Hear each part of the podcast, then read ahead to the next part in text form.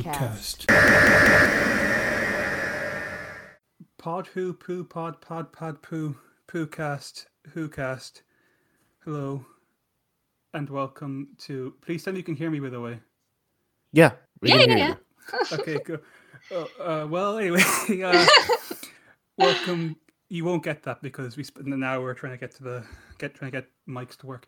Uh, welcome to Potter Who Cast, your only Pod Who Cast about Who Pod, Doctor Who, Torchwood, Sarah Jane, and um, those other two ones, K nine and Can't forget uh, K9. Class. Eh, Yeah, listen, listen, no one has ever forgotten K9. Everyone has K9 fever. We're all we're all Oh, K9. You're such a regular character, K9. they're trying to make a K9 movie, and they've been training for the last, I think, two and a half years, and they like they they will not give in to this idea that what the nation needs to heal is a K9 movie. Has K9 even appeared in New Who? He well outside of series two and series four, no. Um, Right, because he's with Sarah Jane. Yeah, I think they wanted him in something. I like I have a vague memory of them wanting to bring him back, but they um, I think Bob Baker, who owns the rights, was like, no, because I'm making a K9 movie, and they're like, okay, then um, good for you, and then that didn't happen. Um, I'm David, and with me, as always, is Uh, sorry, hold on. Can you say that again? I, I I'm thinking I'm thinking of a good introduction. um, okay, um, I, I'm I'm David, as I said, and with me, as always, with a good introduction, is. I'm Michelle, and I'm trying to resonate concrete.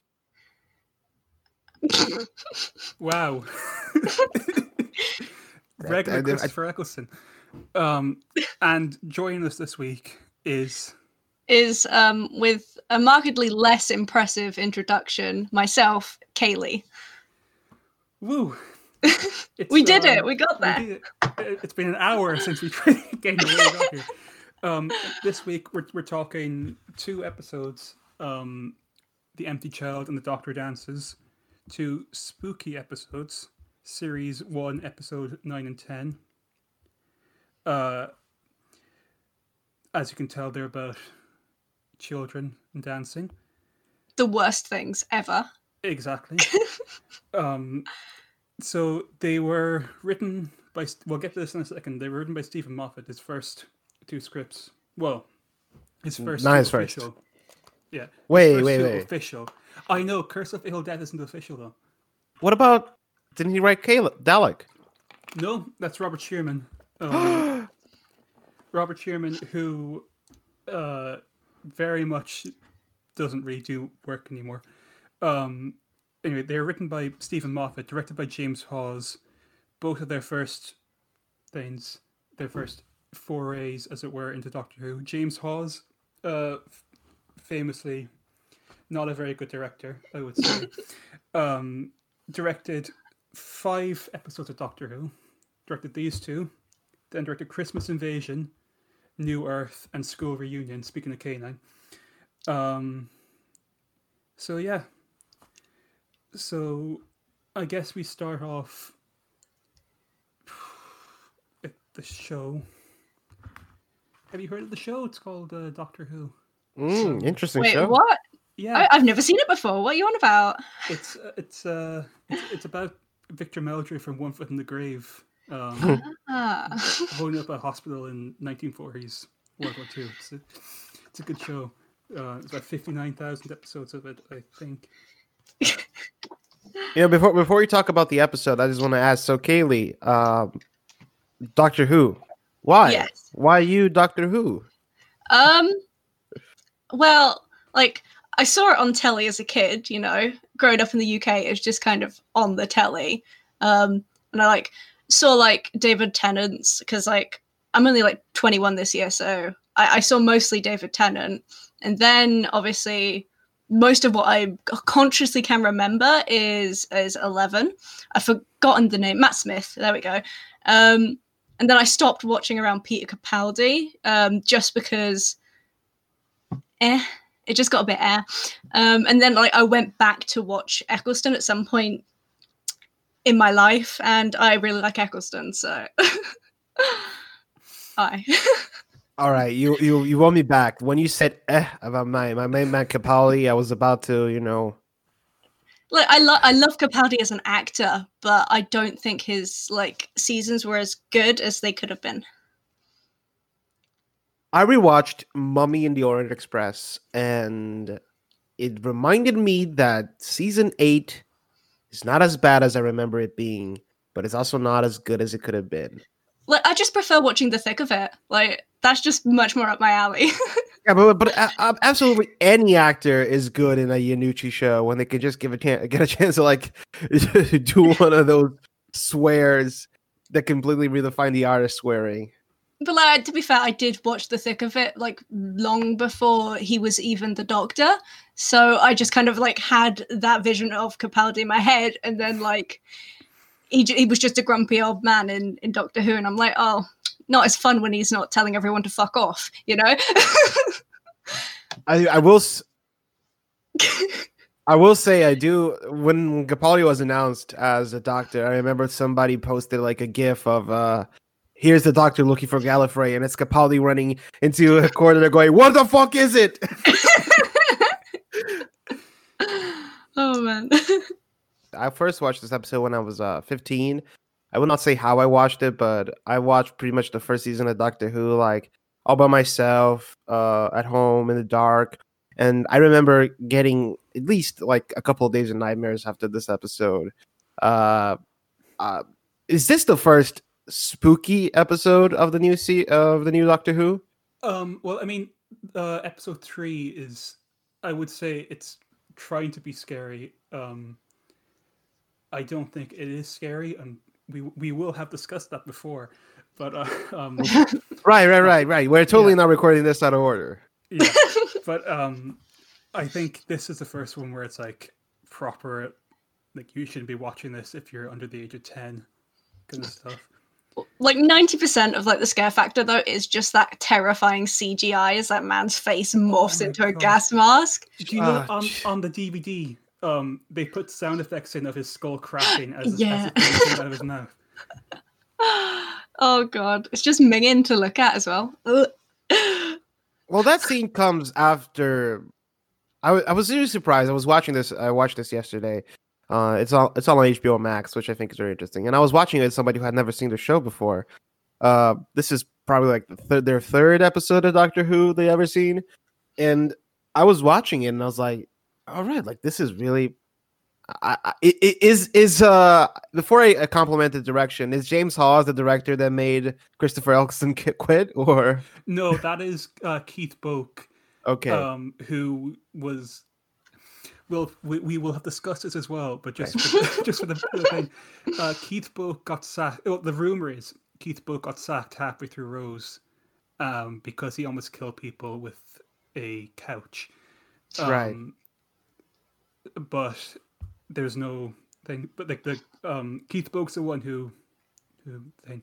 Anyway, yeah, James Hawes didn't do that, and he probably Right. should have because he's not very good. um, I actually really enjoyed it. Uh, maybe we're gonna have fisticuffs over this, but I really enjoyed the directing. You know, I thought it was whenever it was surrounding the actual mystery of what this child is and all that, it was very impressively subdued and impressively like calm. There was a moment that I particularly like, which is the first time, not the first time, but when they're inside the house and the child is knocking on the door and going like, "Are you my mommy?" And then the phone rings, and when they cut back to the doctor, it's this uh, tilted, um, this Dutch angle shot, which is when the camera tilts uh, Yeah. to one side or the other to imply that there's something wrong. And it was a moment that just made me go like, "Whoa!" Like what? That that is actually legitimately sc- creepy and scary. And uh, this episode is a lot with a, a little, you know.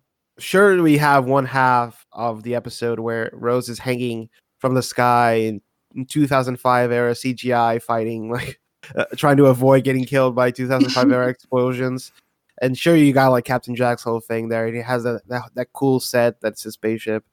But the whole thing with the empty child, the actual spotlight of the episode, is very low key and very uh more implied than actually shown. The, the moment when the doctor wa- walks into the ward and you see all those people laying there just with gas masks on. It's a very terrifying moment, you know. Especially when, because you all you hear during the thing is just a child saying, like, "Are you my mommy?" But when like the adults are going like, "Mommy, mommy," that is just. I like, mean- it's absolutely terrifying. They do sound kind of silly sometimes, The- though. Right, It's it like is. And, and like uh, Noel Edmonds kind of stuff, but like. The- the- the- there's one bit right at the end of the episode where they're like all surrounding them, and there's just this one person who's saying "mummy" with just such passion, and I'm like, wait, what? what about the guy in the second episode who gets transformed and it looks like the word mummy is literally trying to crawl out of his throat like he's going Oh, you know what you know That's what no I, I. I I applaud that because i found that to be it's funny but it's also very like it's it's it strikes this chord that i like. I, I always thought like whenever people talk about oh doctor who is the kind of show that you would watch and you would go you know you would hide behind the sofa because of how scary it was. And i never really got that feeling until i rewatched this episode and i realized it's the kind of like low-key horror mixed with a little bit of silliness and camp that kind of sucks you in. The camp sucks you in and then you get hit and you know right in the fuck the freaking gut with something terrifying like the revelation that you know the gas master made of flesh and bone it's all fused that those shots of him of the doctor looking at the masks fused to the to the people's uh, heads is just like it- gives you the heebie-jeebies Can I give you my take? Which is Yeah. that this this is, and I, I, I argue this is the case because Eccleston is literally doing an impression of him five years early. This is like a prototype Moffat era episode, down to the way the Doctor says like bananas are cool, bananas are good. I love bananas. oh yeah, oh Oh, yeah. yeah. The Yeah. Eccleston plays like like the phone scene at the start where he's like, "Why are you reading? I don't know what you're reading." Like it's it's like so clear. Like this is a guy's like concrete idea of what Doctor Who should be, what it could be, like what it should do, which is like like for because as you know we've watched all the other episodes and we've we've recorded all the ones before this. yes But, of um, course Uh, it's it's like so like shockingly coherent for like an early run of a show like this for someone to be so defined in what their what their thought process is for for a show of this magnitude. I really, I, like, I, I, like, I really knows that like a lot, and especially all the, all like the call, like the not the callbacks, but the kind of like nods to stuff that Moffat would pick up way later on, from like little references to like themes and everything. Like, like the ending is such a Moffat ending as well. I mean, I I would say that at least in like the uh, eleven run, I wouldn't say it, it's really that much of a hallmark of Moffat, considering like the like if if we're talking about like the end of like the whole thing, then like the whole two episodes, then I wouldn't say that's a mark of Moffat. I would say after the end of like the the first of the two, with like the the cliffhanger and stuff, because that just became like all he would do really is just like cliffhanger after cliffhanger, where it's like, oh, you'll f- find out next time kind of thing, instead of just Mhm. like a, a full arc and then it ends and then you move on to the next adventure. Yeah, I think, especially, like- um, yeah, Yeah. So so David, I think the the hallmark of this episode, you know, it's this um it's this attempt to humanize the doctor by combining the supernatural with something that's inherently emotional and down to earth. Um I think maybe that's the hallmark of Moffat that I see here. You know, a lot of times when people look at his stories, they always talk about how like it's taking something unexpectedly simple and making it scary. Uh, so they mentioned like the Weeping Angels. They mentioned the Vashta, the is it Vashta Nerada, the the Shadow Yeah, monsters. Oh, yeah, yeah, yeah. yeah.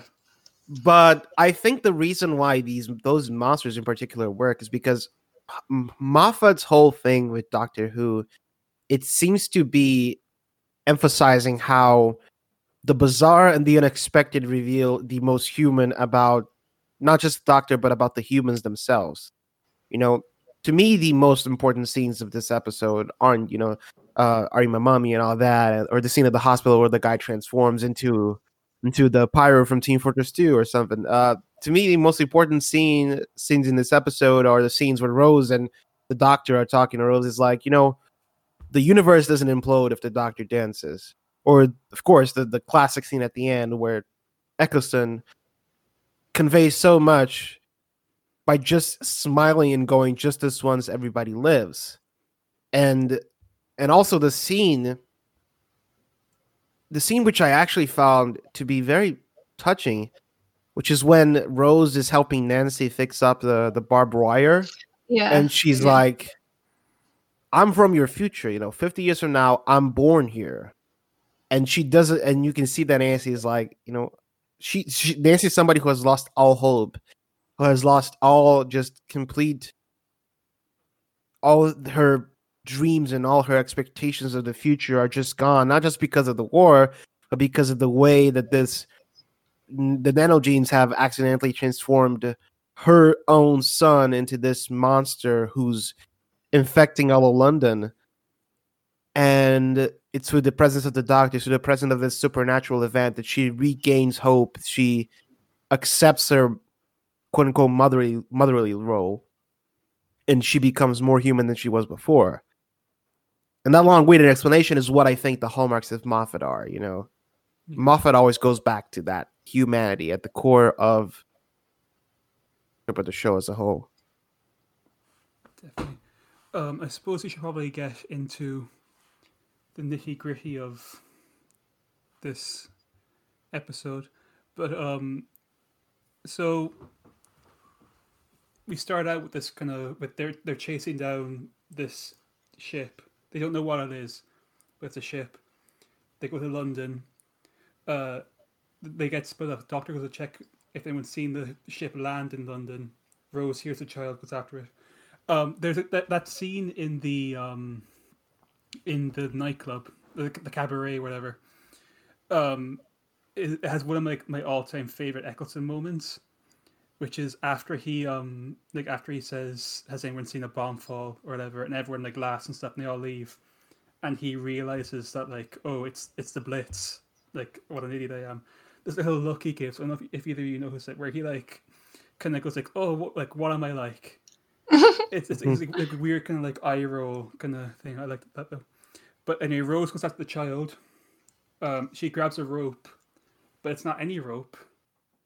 It's a barrage balloon. What's Yes. No.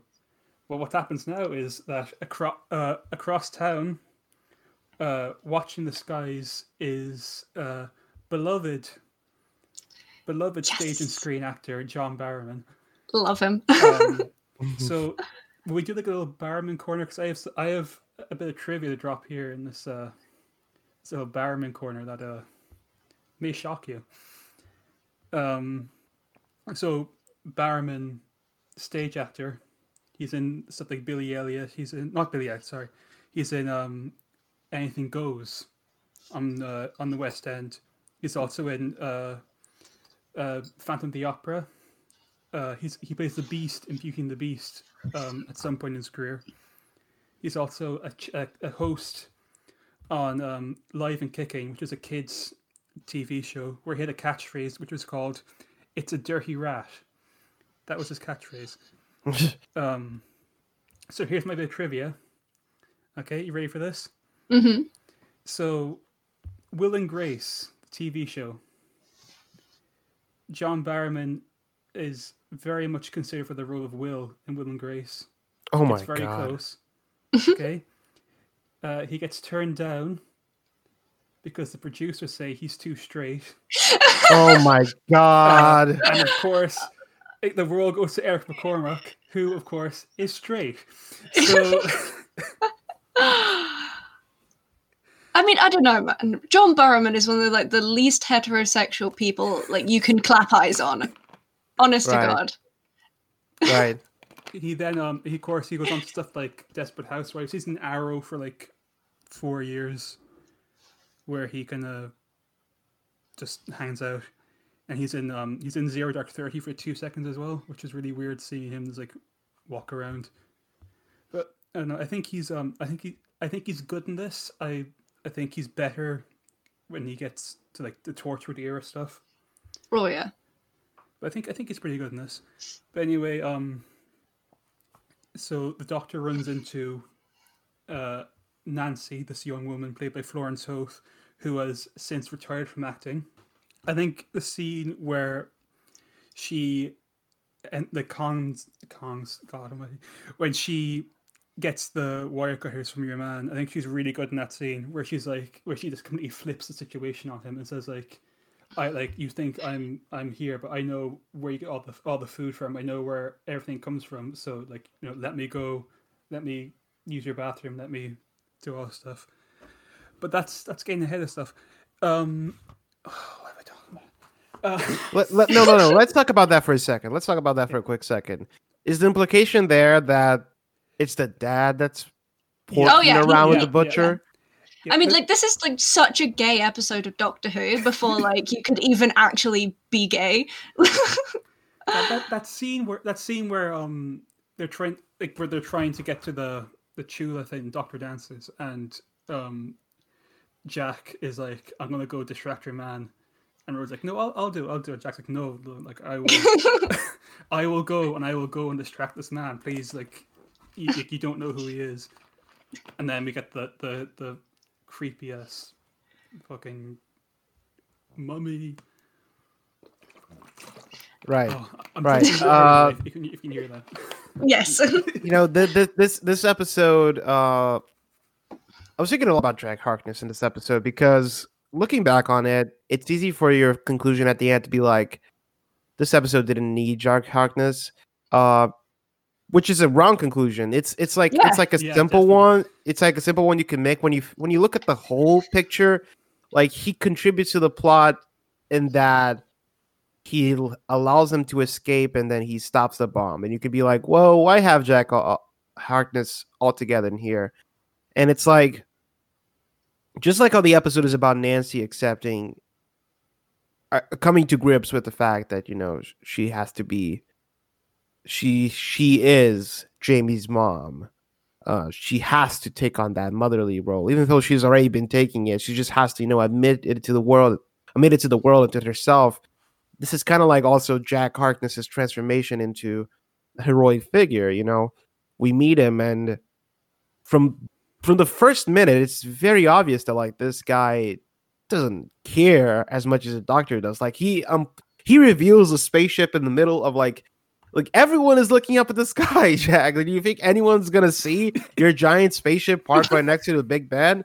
Like, there's very subtle clues that this guy does not care. And then you lead to the revelation at the end that he's a con man and that this is whole just like a whole plan. And and then it leads to the great moment, which is when when the doctor is like, no, when the doctor is explaining what happened with the nanogene, then he's like, I didn't know. Like, I don't want to admit this is my fault. Which is, of course, leads to him coming back and saving the day by stopping the bomb. I mean, like to me, it's like the the one thing I thought was this is the world's shittiest con man, and he needs to stop being a con man. And eventually, he realizes that and stops being a con man. And I I, I think that was an interesting way to go about it.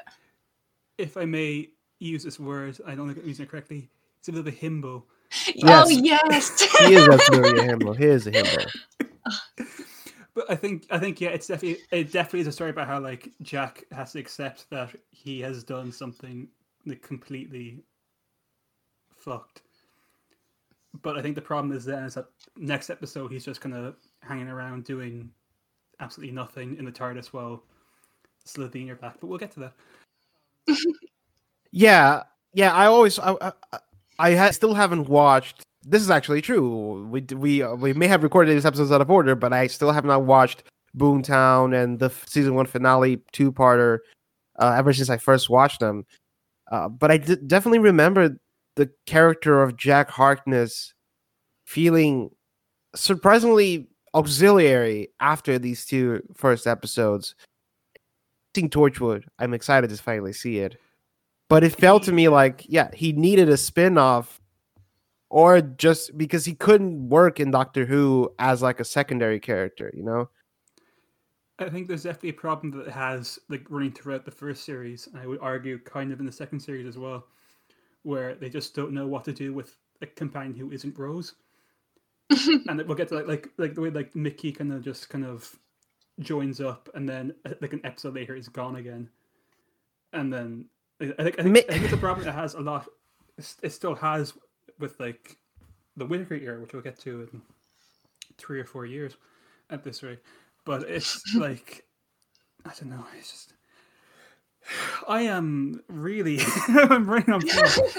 Um, but anyway, Doctor basically stalks Nancy to this house where the family is in a, a bomb shelter, and he learns that like he needs to go to he needs to go to Doctor Constantine.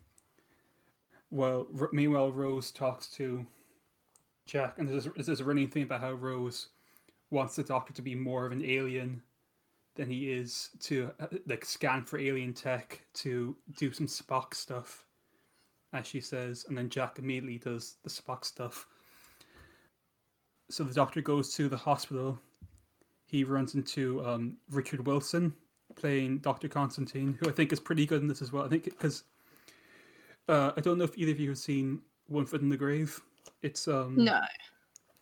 uh, it's a very dark kind of com- like sitcom where Richard Wilson plays like the most put upon like failure of a man who gets annoyed by everyone. Everyone hates him because he's such a grump.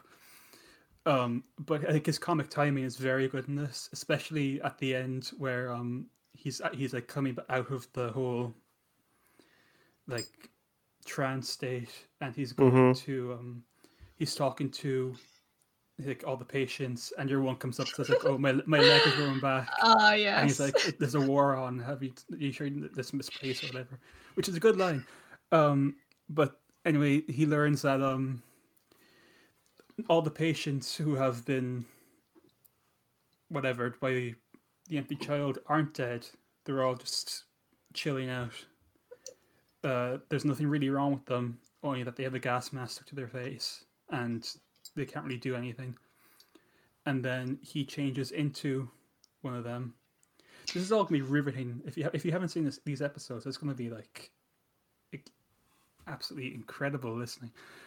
um, but like also i just want to say like the impeccable timing of uh of the the doctor turning into um one of these empty people. Just like oh you got here just in time.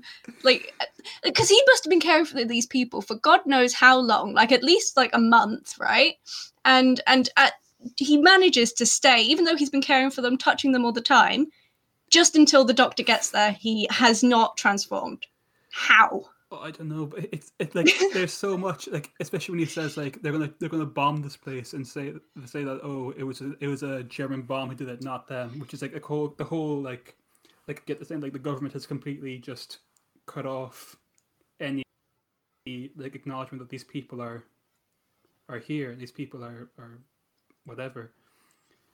But anyway, to continue my incredible incredible No, no, no, no. I think I think you kind of hit on a point, really, really well made point, which is, you know, why does this episode take place during an airstrike? Because by, by virtue of how it works, an airstrike, an airstrike kind of, when we talk about an airstrike, we talk about what's going on in the air, but we forget that there's so many people down on the ground living their own lives, living their own histories, and sometimes those histories end because of a bomb, or sometimes they just keep going on. Um, and that is a very I thought it was a very wise choice from the part of the writers to set the episode. I mean, clearly there's the production aspect of it, which is because it's an airstrike, we don't have to pay for a, a bunch of extras. they can all just stay indoors. uh, but it is this like very impersonal, in disconnected, you know, desensitized act of war where literally you're not even seeing people, you're just seeing machines shooting at each other.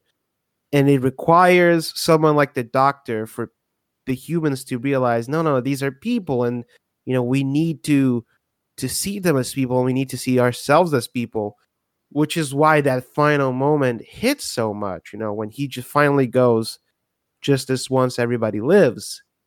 Because in this in this moment of death and this awful, awful war, here is a moment of hope that'll re-energize everyone around them. And and I think it's really funny how the doctor ends that moment. He goes, All right, you guys have a lot of things to do. You know, you gotta win the war. the welfare state and all that. Uh, I think that's just like that's like like you said at the beginning. That's what Moffat sees the Doctor as. The Doctor is this breath of fresh air that reminds us what it's like to be human. There, there's as well like um, there when, when he goes into the the dinner with Nancy and the kids. Ah, yeah, and yeah. the, the, the kid says like I got sent home from this place because there was there was a guy there, and like you get the, the implication like these kids are like completely like people who should be caring for them are, are like turning them away, and like taking advantage and stuff. As well as that, like it, that house, there's a thing in front that says like we are be- like we are in the middle of the, of the blitz or like we are being bombed. There's like a clear sign saying like we are in trouble, like Mm. don't come near us or like we are we're like in trouble, whatever. But And like, um, wh- oh, sorry. no problem.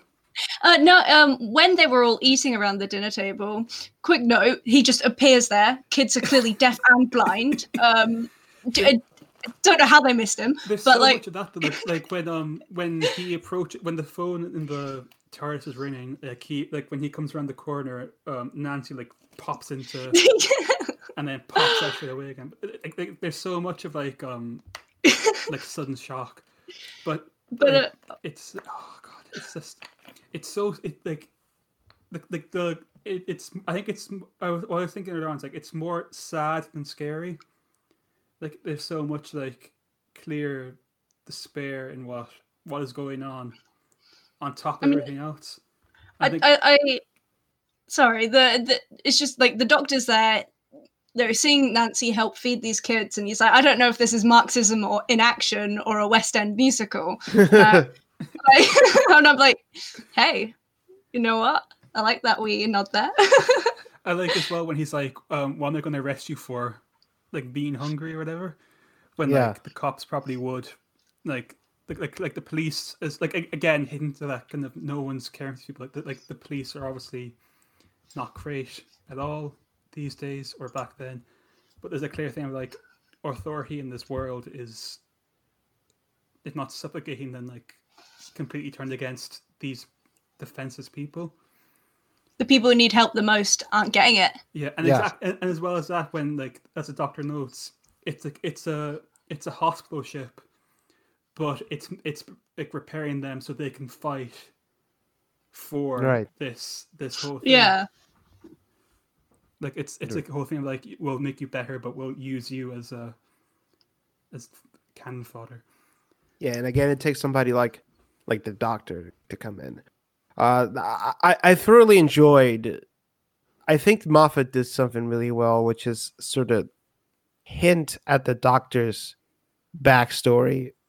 I I haven't seen a lot of his later seasons uh, recently, so I don't know if this is something he becomes better or worse at, uh, like so many other things. But uh, Moffat is really good here at like hinting at the doctor's backstory as a way that like elicits the viewer to be like, oh, that, that's interesting. There's this moment where the the Constantine, the Doctor Constantine, he's like, Yeah. I used to be a father and a grandfather, but I can, but I'm, nothing. And the doctor goes like, I know the feeling, and I and I saw the guy I was watching it, my housemate, and he went like, Wait, what does it mean by that? And I was like, Well, you know, the first doctor was a grandfather, and that's like, that's the kind of stuff that just kind of makes. He really knows how to use the fact that the doctor has been around for in in universe 900 years and out of universe for like 50 years as a way of enhancing the character and enhancing the plot as a whole.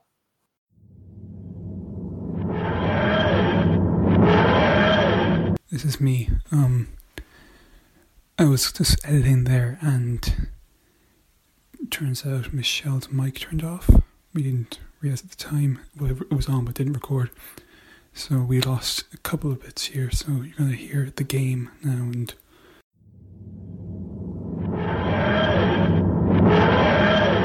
okay. Will we do the? uh Will we, as they say in Saw, shall we play a game?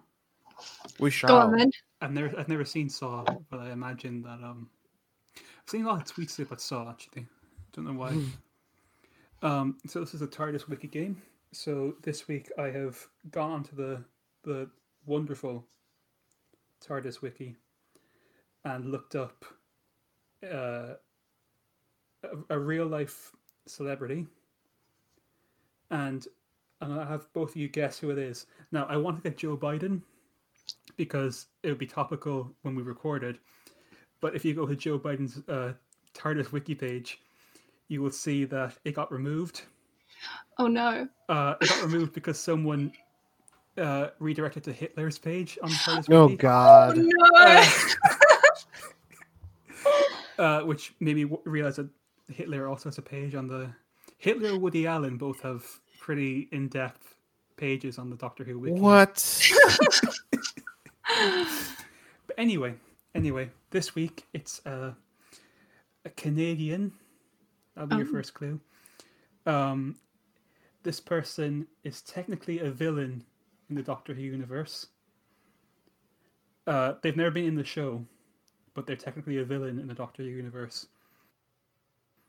Uh, they're a celebrity who became an astronaut in the Doctor Who universe. He is described as having hazel eyes, styled hair, perfect teeth, and flawless skin. My last clue is that he's a singer. A singer. Can you guess? Is it David Bowie? this is? It is not David Bowie. Um, David Bowie doesn't were- have perfect this teeth. person, This person isn't.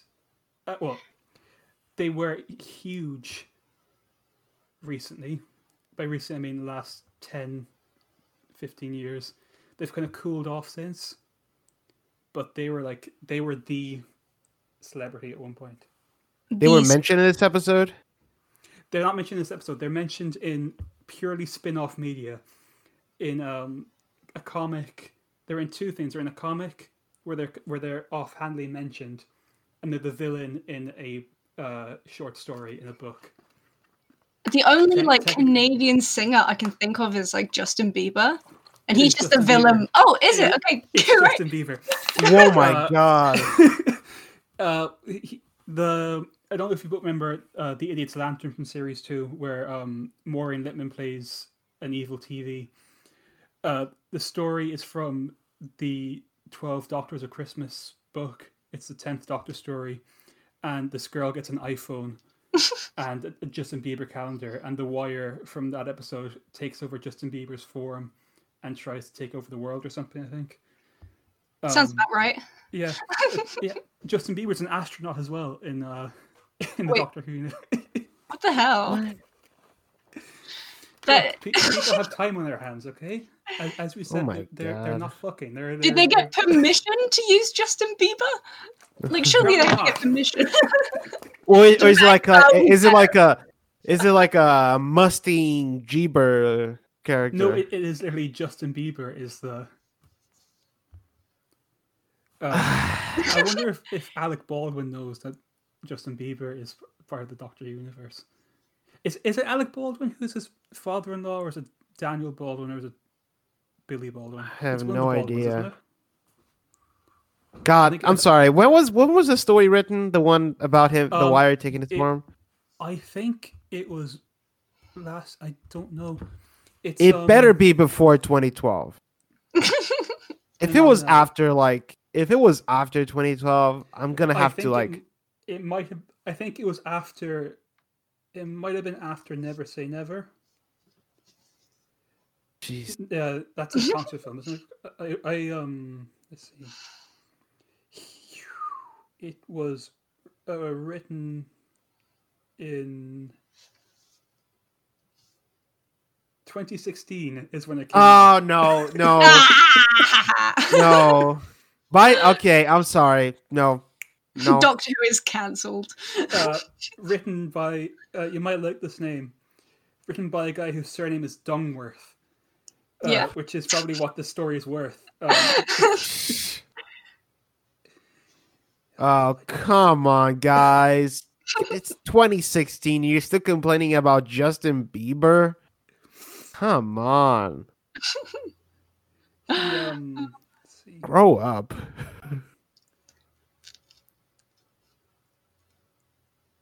But yes, uh, it's- it- things.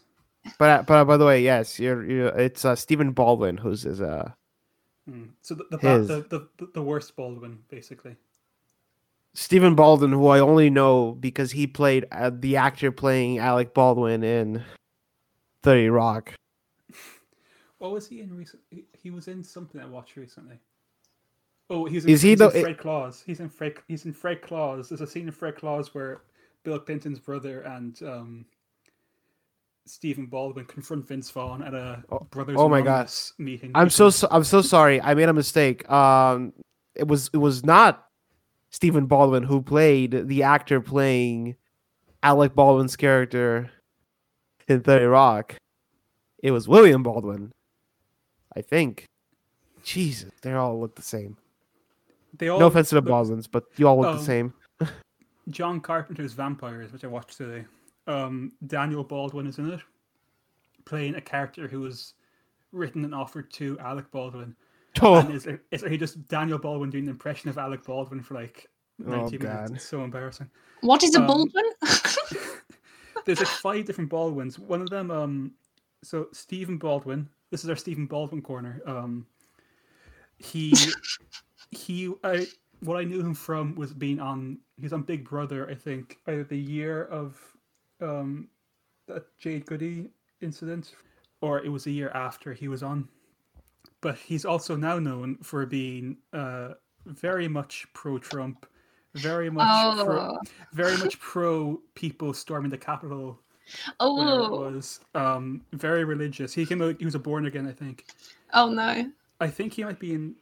Um, he's in. He plays Barney Rubble in Flintstones uh, Viva Las Viva Rock Vegas, I should say. With uh, is it is this how is this how uh Jim Hanks is uh Tom Hanks' brother voices Tom Hanks characters whenever Tom think- Hanks can't do it? I think that's just. I think that's just Tom Hanks being nice to his brother. To be honest, I don't think. I, I don't think it's anything else than that because I don't know. Uh, he, yeah. So that's our uh, Stephen Baldwin corner. Stephen Baldwin. You can tell this is our first episode. You're gonna be able to tell straight away that this is the first episode ever recorded. Is going back to the topic of uh going back to Doctor Who, is this the first new Who uh joke about how about them saying the words Doctor Who in the show? Yes, yes. is, yes, I'm pretty sure. God. It's not the first I one in terms of Doctor Who, but it's the first one in terms of New Who. I'm pretty sure. That joke never gets old and uh I mean, be- this this episode was a lot of firsts. I think it was the first one when no one died. Um, in this new se- in the like revival. Yeah.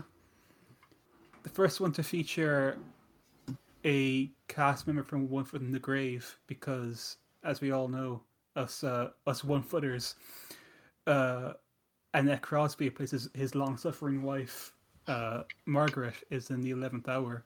So you know, put that in your pipe and smoke it, Richard Wilson. Woo!